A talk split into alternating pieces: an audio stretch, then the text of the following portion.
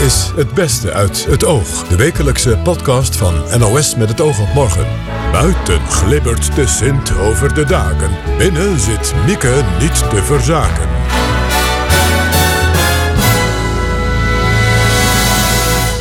Hartelijk welkom bij deze speciale oogpodcast waarin we de mooie gesprekken van de afgelopen week weer hebben verzameld. Helaas niet in dichtvorm, maar misschien kom ik er later nog op. Op een fijne rijmzin. Johan Cruijff en Piet Keizer waren de grote Ajax-namen uit de jaren 70. We praten over hun bijzondere band. Op een heel jonge leeftijd al uh, voelde de nerveuze, nagelbijtende Johan juist aangetrokken tot die veel rustiger, vaak zelfs wat zwijgzame Pietje. Chinese jongeren zwijgen niet meer over stereotypen. Een gesprek met twee jonge vrouwen over erkenning en herkenning. Het gevoel van er zijn meer mensen die struggelen met dit soort vraagstukken, dat is gewoon heel prettig. En de boeren kwamen deze week met eigen ideeën om de stikstofcrisis op te lossen. Zijn die uitvoerbaar? Wij vroegen het een oud-minister van Landbouw. Maar eerst terug naar de voetbalwedstrijd FC Den Bosch Excelsior. Het racistische gedrag van een groep Den Bosch supporters dreunde de hele week na. Politici veroordeelden massaal het verbale geweld en profclubs leggen dit weekend één minuut het spel stil om aandacht te vragen voor racisme. De ophef kwam hard aan in Den Bosch, vertelde Omroep Brabant-journalist Jessica Ranselaar. Eén dag was dat na het incident. Ja, iedereen schaamt zich hier. Uh, dat is uh, in de stad. Het is ongelooflijk dat dat in 2019 allemaal nog kan. Hè. Een paar weken hm. geleden wonden wij ons allemaal heel erg op dat dat in Bulgarije en in Oost-Europa allemaal gebeurde. Ja. En nu gebeurt het gewoon in een Nederlands stadion. En dat is onvoorstelbaar. En dat er in Den Haag uh, mensen overvallen, da daar schamen ze zich al voor. Maar ja, inmiddels gaat Den Bosch de hele wereld over van kijk eens wat daar gebeurt. En dat is, ja, dat is heel erg voor uh, heel veel Bossenaren. Ja, want hoe merkt u dat, die schaamte? Ik bedoel, wordt er op gepraat, over gepraat op straat? Of? Uh, het is vandaag in, de, in Den Bosch over weinig anders gegaan dan, dan dit. je merkt aan mensen dat ze er eigenlijk van een praatje met de postbode bij de slagerij. Hm? Iedereen begint erover en iedereen vindt er iets van. En opvallend is, iedereen voelt diezelfde schaamte en veroordeelt het. En dat had natuurlijk nooit mogen gebeuren. Maar het is gebeurd in hun stad en dat vinden ze erg. Ja, en wat misschien nog erger maakt. Het is niet de eerste keer hè, dat er racistische geluiden te, nee, te horen waren op de tribunes van nee. FC Den Bosch. Nee.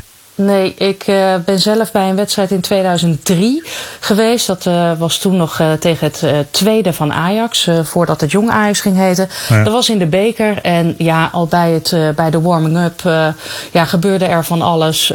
inderdaad ook oerwoudgeluiden. Er werden nou ja, liedjes gezongen die absoluut niet door de beugel konden. En ja, dat, dat, dat heeft die hele wedstrijd uh, doorgezet. Uh, Uiteindelijk uh, hebben de supporters, voor zover je ze de, dat kan noemen, van FC Den Bosch zich tegen de politie gekeerd en is het uitgelopen op rellen. Ah. Waarbij ze ook nog geprobeerd hebben toen de spelersbus van Ajax, van de tweede van Ajax, daarbij te komen. Hmm.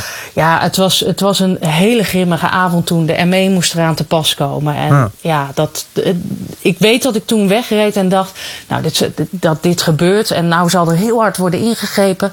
En dan gaan ze uiteindelijk eens leren en dan gebeurt het niet meer. En nou ja, in de jaren daarna is, er, uh, ja, is het helaas nog een paar keer voorgekomen. Ja, ja. Uh, dus dus uh, ja, wat, wat dacht u gisteren toen u voor het eerst hoorde wat daar gebeurde op die tribune? Dat was eergisteren, hè? Ja. Ja, nou ja, ik dacht echt, uh, hoe kan dit? Hoe kan het dat in uh, al die jaren er niks geleerd is door de club, door de mensen die daar uh, op, op de M-site staan, aan die oostkant van het stadion? Hoe kan het dat daar nog steeds mensen staan die dit doen? En ja, de angst is er ook, en dat merkte ik ook in Den Bosch vandaag, uh, dat ze er weer mee wegkomen. Hmm. En dat er weer niks verandert. Hmm. dat, dat, is een interessante vraag, komen misschien zo meteen op. Hoe kan het? Maar um, mijn eerste vraag is dan eigenlijk: hoe kan het dat er eerst nog zo'n reactie van FC Den Bosch komt? Alsof er niks aan de hand was. Ja, dat is ongelooflijk. Het gekke is wel dat bij eerdere incidenten, zowel uh, die wedstrijd waar ik het over had tegen het tweede van Ajax, maar ook later nog met AZ-speler uh, Josie Eltidoor. Um, dat het opvallend was dat de burgemeester, de toenmalige burgemeester, Ton Rombout, die greep in. Hmm. Vanuit de club hoorde je netjes van, nou, we, we doen er afstand van. Maar er, er, volgde uh, eigenlijk geen actie. Uh, ze grepen niet in. Uh, en, en dat is nu ook de angst. dat ze, ehm, nou ja, ze hebben het eigenlijk afgedaan als, nou ja, er was niet zoveel aan de hand. En dat was in die hele setting door de stadionspeaker, door. Uh, allerlei kanalen van de club. Het was allemaal niet zo erg. En ja, dat verschrikkelijke statement. Ik denk, ja, daar heb je het toch met elkaar even over voordat je dat naar buiten brengt. En het lijkt mij ook dat die hele optelsom van alles wat u nu vertelt, dat ze het eigenlijk weten dat het al jaren gebeurt en dat ze dan toch nog zo reageren. Ik bedoel, dat haalt die reactie van vandaag dan ook weer helemaal onderuit. Hè? Ja, en dat, dat is het. En uh, ik denk de enige kans die Den Bos heeft om eigenlijk van deze slechte naam af te komen, is dat er nu inderdaad ook echt actie wordt ondernomen. En dat het niet alleen blijft met we gaan speuren en we vinden het erg en uh, uh, nou ja, dus ze moeten gestraft worden. Nee, doe het maar. Ja, en ze kunnen het, lijkt mij ook. Hè? Als, ze, als het al zo lang aan de gang is. Ik heb zelf gewoon naar de televisie gekeken, gekeken. En als ik even goed kijk, dan haal ik ze er zo uit. Maar zij moeten gewoon die mensen kennen. Ik wou zeggen, ik denk dat het, het, zijn, uh, het is een vaste kern van uh, nou, uh, 40, 50 man die nou ja, dit, dit iedere keer initieert. Ik ben zelf jarenlang bij Den Bosch geweest. Ik kan ze er ook zo uithalen. En ja, dat, dat is um, een groep. En ik, ik krijg de indruk dat FC Den Bosch ook een beetje bang is om de steun van die mensen te verliezen. Maar ik denk dat. Hebben ze zo weinig supporters dan? Nou ja, er komen bijzonder weinig mensen. Oh. Uh, het zit, het zit uh, ik weet niet of u de beelden van uh, de tribunes heeft gezien. Want nou, helaas alleen daar van zitten die niet ene. zo heel veel ja. mensen. Oh, okay. ja. ja. daar zitten niet zo heel veel mensen. En ik denk dat dit zijn ook die, die, die 40, 50 man, dat zijn ook de mensen die met, met de pet rondgaan als er geld nodig is. Die hmm. mooie spandoeken maken. Weet je, de, de, ze, ze doen echt wel hun best. Hmm. Alleen ja, als het om, uh, om knokken en, en uh, om, om nou, dit soort spreekhoren gaat, staan ze ook vooraan. En, en wat denkt ja, u, moeten die... moet je dan kiezen dat je, dat je het inderdaad dan maar minder uh, supporters op die ja. kant. En wat denkt u, moeten die maar, mannen zich nu echt zorgen gaan maken? Want u, u, u zei net, ja, hoe kan het dat er jarenlang niks gebeurt? Ik... Um, um, ik twijfel eraan. Um, ik heb vandaag de voorzitter nogmaals gezien, die hè, op verschillende kanalen en, en gehoord. En ik denk, ja, u wil wel wat gaan doen, maar ik weet niet of het gaat lukken. En hm. ik denk niet dat er uh, één uh, supporter van FC Den Bosch is die zich ook maar enigszins zorgen maakt nou. uh, dat het echt grote gevolgen gaat hebben. Uh, dan mogen ze misschien een paar wedstrijden niet naar binnen. Ja, weet je, die mannen die, die, die verzinnen wel iets. Dus het moet echt, echt heel streng aangepakt worden en goed gecontroleerd worden. Maar ik denk niet dat er iemand zich zorgen maakt. Minister Grapperhaus wijst naar de KNVB. Wat zou die moeten doen? Ja, de KNVB, uh, denk ik, uh, moet inderdaad uh, FC Den Bosch steunen in deze, om, om, om de mensen te pakken en, en helpen met welke mogelijkheden hebben we. Maar ik, ja, ik hoorde eerder ook al de KNVB zeggen, zoveel mogelijkheden hebben we niet. Dus hmm. ik ben bang dat ze het groter moeten zoeken en inderdaad met Grapperhaus ook nog eens moeten kijken naar wat kunnen we. Ja. Hoe kunnen we ze daadwerkelijk aanpakken? Strafrechtelijk. Dat zit er inmiddels aan te komen. Excelsior heeft aangifte gedaan en het Openbaar Ministerie gaat het racistische gedrag onderzoeken. Boerenorganisaties presenteerden hun eigen pakket maatregelen om die vermalendijde stikstofcrisis te bezweren. Oud-landbouwminister Kees Veerman is geen boer meer, maar volgt de ontwikkelingen nog op de voet. Zijn zoons boeren namelijk nog volop. Rob Trip nam de nieuwe voorstellen één voor één met Veerman door. Een van de dingen, uh, koeien vaker de wei in. Is dat een goed idee?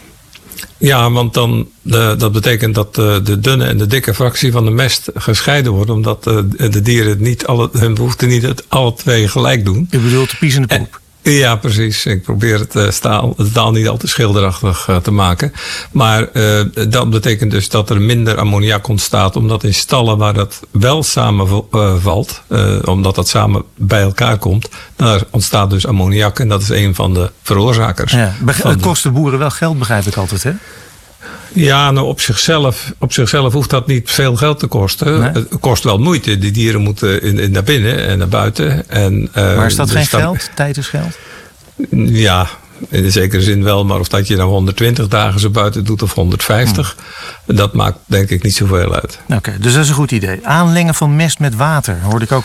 Ja, dat is een mogelijkheid om ook door die verdunning van de mest de stikstofuitstoot in de vorm van ammoniak te, te beperken. Althans, met 20 of 30 procent. Sommigen zeggen nog van meer. Dat zou een kwestie zijn van verder onderzoek. Dat helpt wel. Maar dat betekent ook dat je water moet hebben natuurlijk. En dat water moet je natuurlijk niet uit, uh, hè, van het drinkwater gebruiken. Want het gaat om grote hoeveelheden. Dat zou je uit sloten moeten halen. En dat moet wel voorhanden zijn. En als u nu in het oosten van het land kijkt waar het heel droog is. En waar niet zoveel sloten zijn. Dan uh, is dat natuurlijk een praktische maatregel die nog wel wat problemen kan oproepen. Ja. Er zijn ook eisen. Hè? De boeren willen dat eenmaal verleende vergunningen voor stikstofuitstoot niet worden ingetrokken. Wat vindt u daarvan? Ja, kijk, die, die rechten die zijn natuurlijk, uh, worden beleefd als een eigendom. Uh, en, en zijn dat in juridische zin, in zekere zin ook, want ze zijn toegekend. En om ze dan af te nemen, dat, zou, dat is juridisch toch lastig, denk ik. Ja. En, uh, ik kan me voorstellen dat boeren zeggen: Nou ja, wat ik heb gekregen, eens gegeven, blijft gegeven. Maar in het belang van de zaak zou je die misschien ook op kunnen kopen. Hm. En geldt dat ook voor wat ze zeggen van dat ze nooit gedwongen willen worden tot de verkoop van hun bedrijf? Ja, kijk, daar heb je het weer. De overheid kan, heeft niet zoveel machtsmiddelen om te dwingen, anders dan, uh, anders dan onteigening. En uh, nogmaals, dat zei Dat duurt al. lang, zei u. Hè? Dat duurt lang ja. en is een juridisch gevecht. Ja. Wat ik ook opvallend vond, ik las stikstofruimte. Hè, dat is allemaal jargon natuurlijk. Hè, van stikstofruimte die vrijkomt, hè, dus wat zij dan minder uitstoten. Dat mag niet zomaar naar een andere sector gaan. Dat willen ze verhuren. Ja. Dat vond ik zo gek klinken.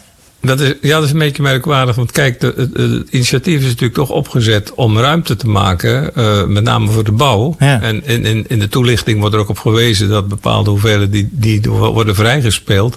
zoveel huizenbouwmogelijkheden uh, opleveren. Maar wat ze eigenlijk hiermee zeggen is dat daar willen ze gewoon geld voor zien. Ja, Kijk, ik kan, me, ik kan me wel voorstellen dat men zegt, wij, wij spannen ons in en dan moet daarvoor betaald worden. Maar aan de andere kant ligt natuurlijk een maatschappelijke plicht om te voldoen aan de eisen die de, die de wet, en met name hier de natuurwetgeving, stelt. Uh, en ja, dan kun je het moeilijk zeggen, ik ga daaraan voldoen en dan wil ik ook nog geld voor. Nou, dat is een beetje gek, hè? Ja. En dat leidt dan, meneer Veerman, uiteindelijk begrijp ik tot 7% minder stikstofuitstoot. Terwijl wij allemaal inmiddels de percentages kennen. Want hoeveel is het ook weer voor de landbouw? Die stoot zo'n 45% uit. Ja, dat is juist. Maar de landbouw heeft ook 60% verminderd in de afgelopen 20 jaar. Ja, maar het dus gaat nu over de stikstofcrisis. En daar zitten we middenin. En dan leidt dit plan tot 7% vermindering. Ja, nou, dat is een, is een slokje op een, een borreltje. Hè? En, nee, het is een slokje op een enorme emmer. Ja, in feite wel. Maar goed, alles helpt nu. Uh, en we moeten goed onderscheid maken tussen wat we op de korte termijn kunnen bereiken en wat op de lange termijn nodig is. En wat dit is eigenlijk een pakket voor de korte termijn, zegt u? Vind ik wel, want de vraag is in feite aan de orde: welke landbouw willen wij in Nederland hebben in 2030 of 40?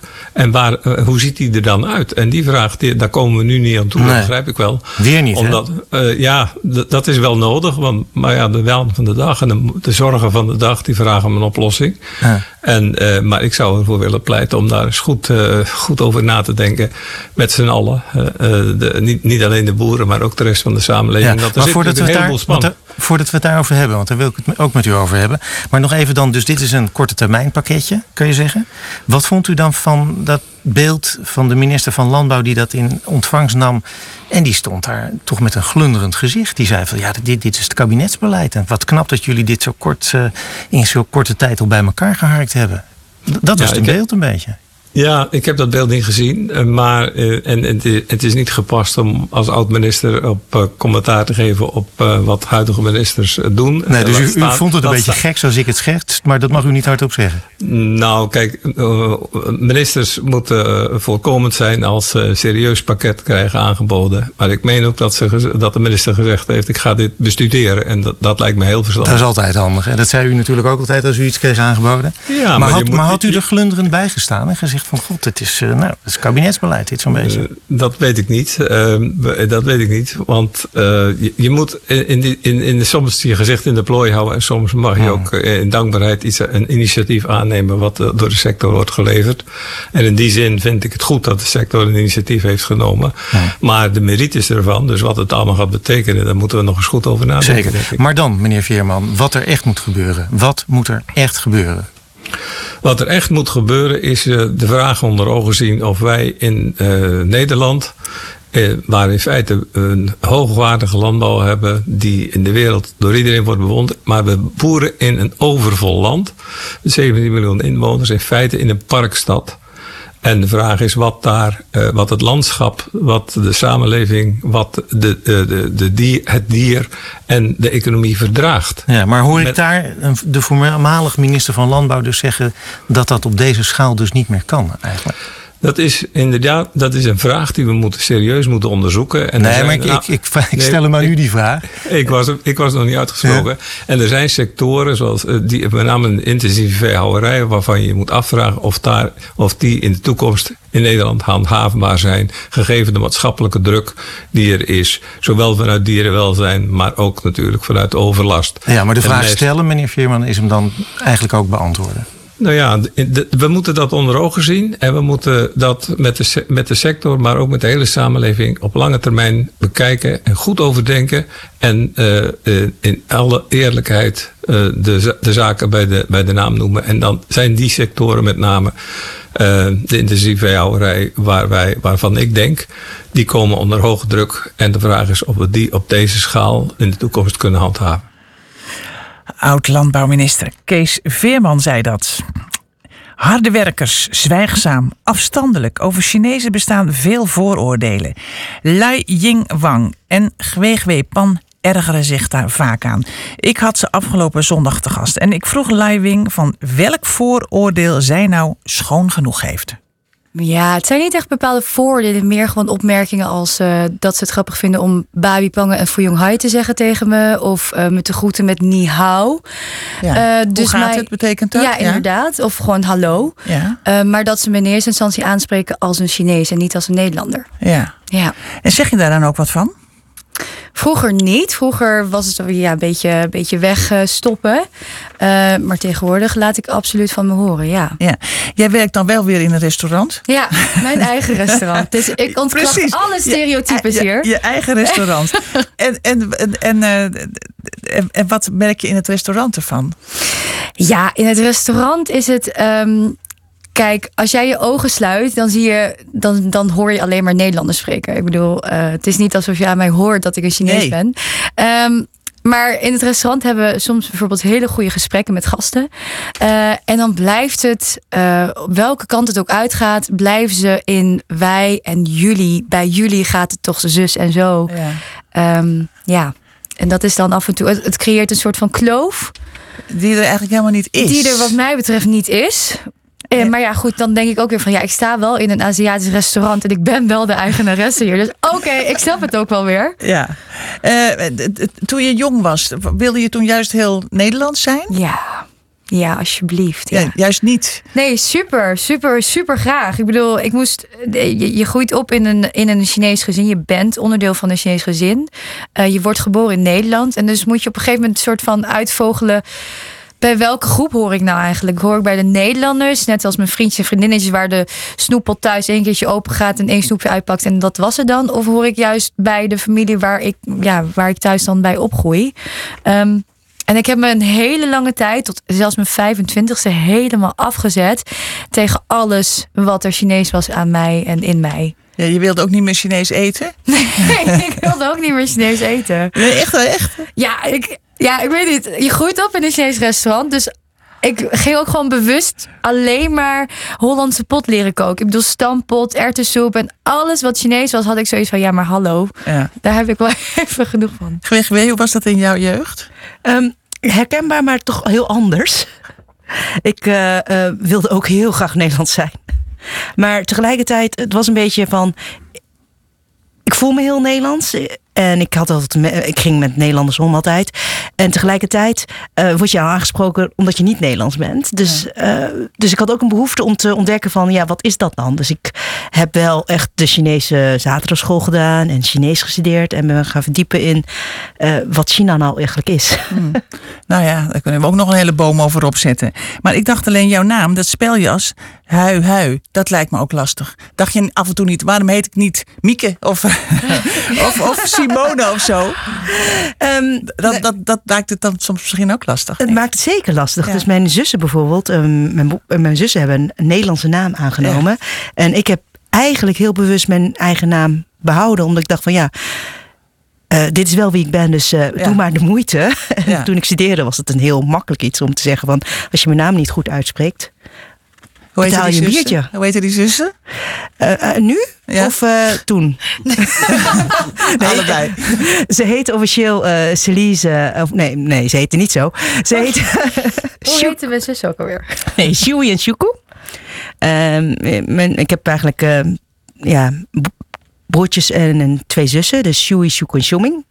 En eh, ze noemen zich nu eh, Celise en eh, Julie. Ja, ja. En jij, je hebt je ook wel eens anders genoemd. hè? ja.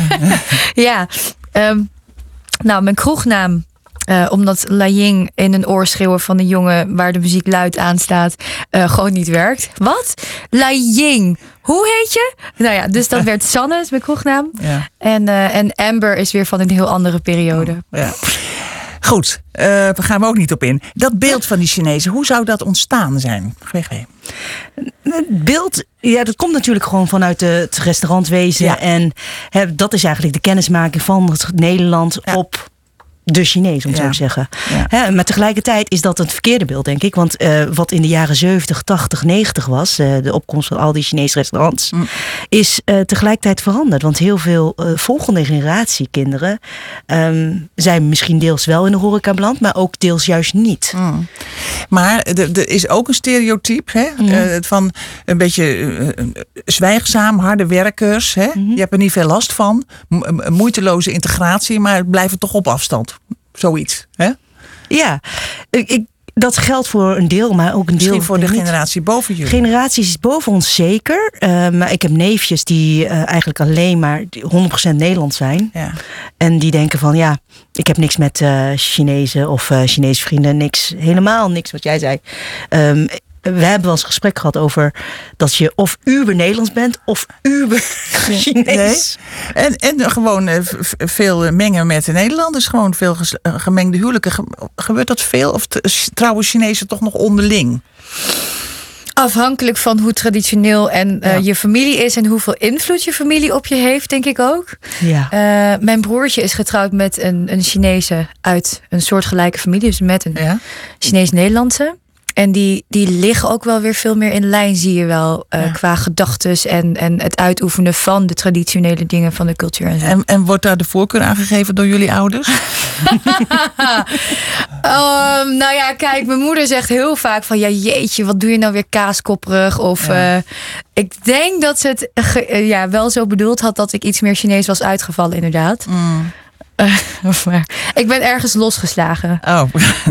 nou, eh, dat boek, eh, dat heb ik net even ingekeken. Er is een boek van Piet Wu. Dat heet De Bananengeneratie.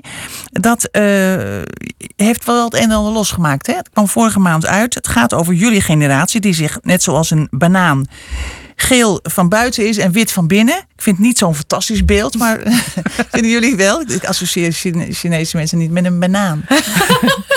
Wij ons ook niet Nee. hoor, maar het Nee. is... eh, Maar, maar was dat voor jullie wel een dacht van ha, eindelijk iemand die zich hier eens eventjes over uitspreekt en hier dit eens even duidelijk opschrijft?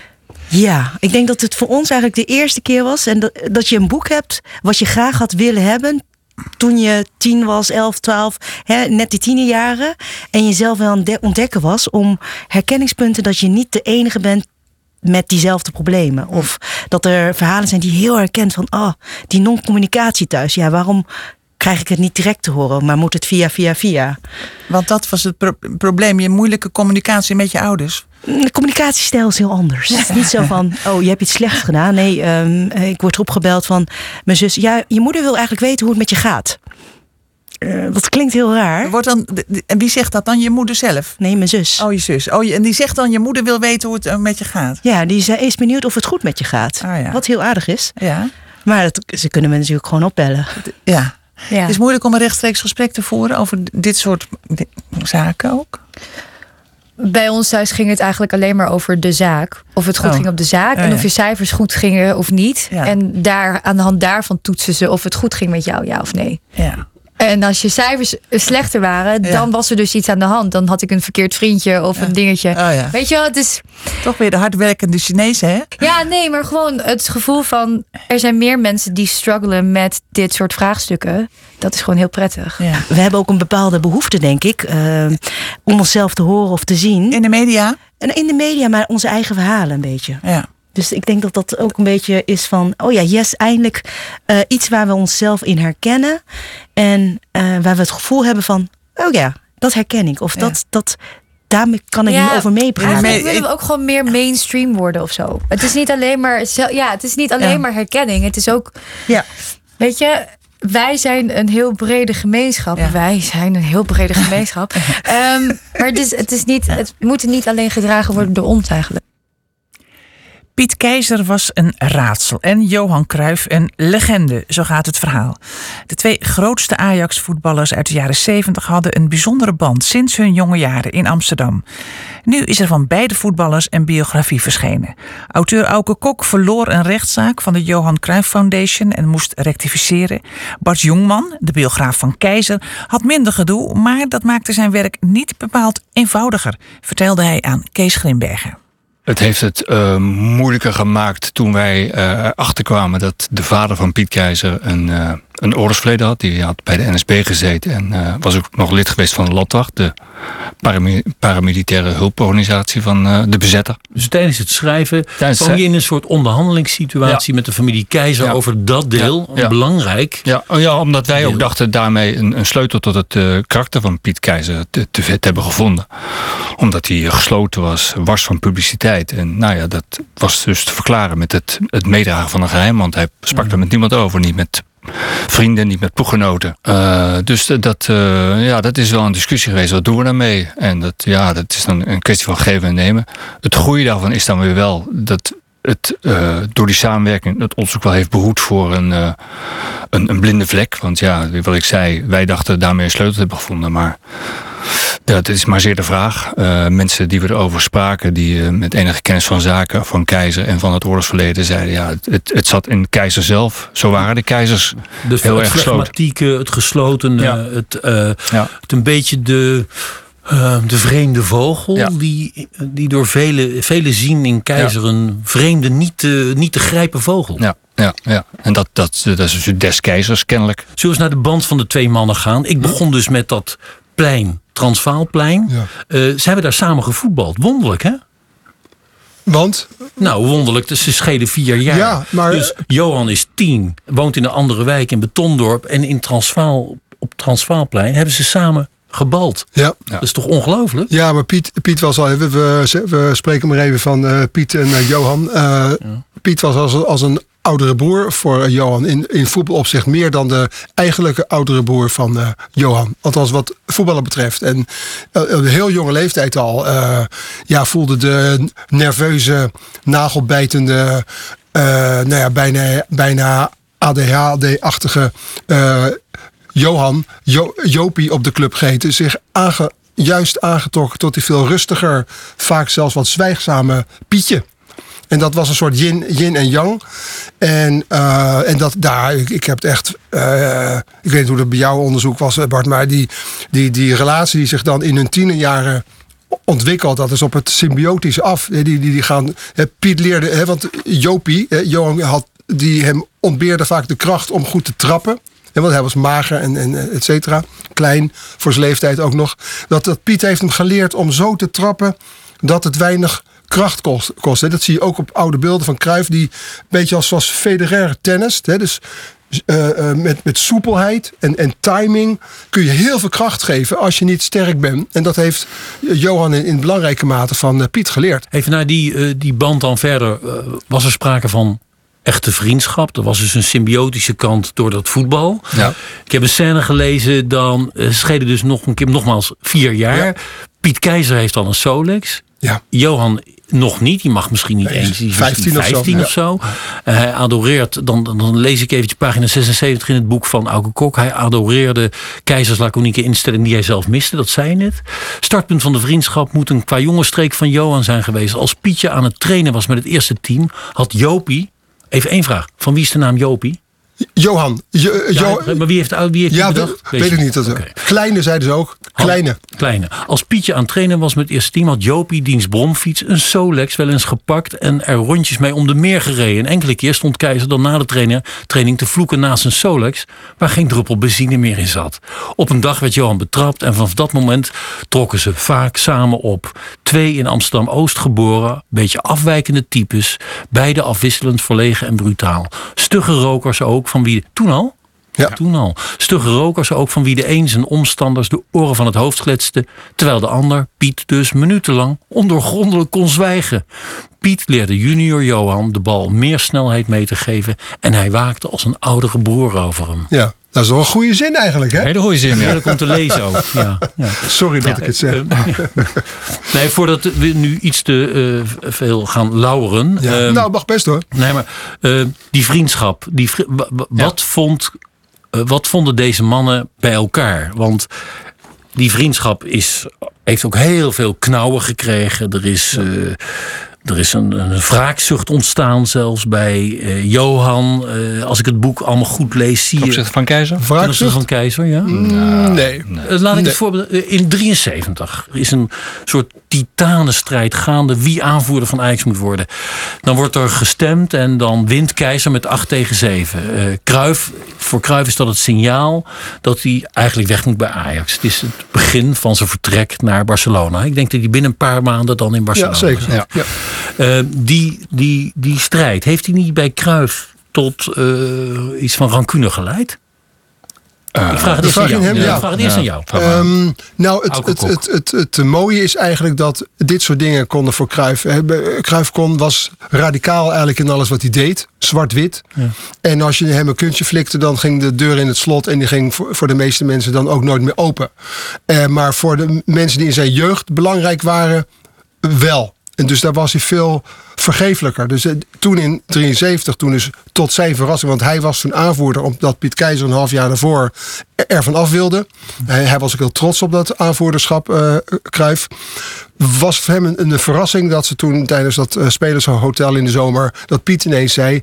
Ik wil toch weer aanvoerder voor worden, laten we erover stemmen. Dus toen, Maar dat voelde als een dolksteek. dat was een dolksteek in zijn rug. Was het eigenlijk ook.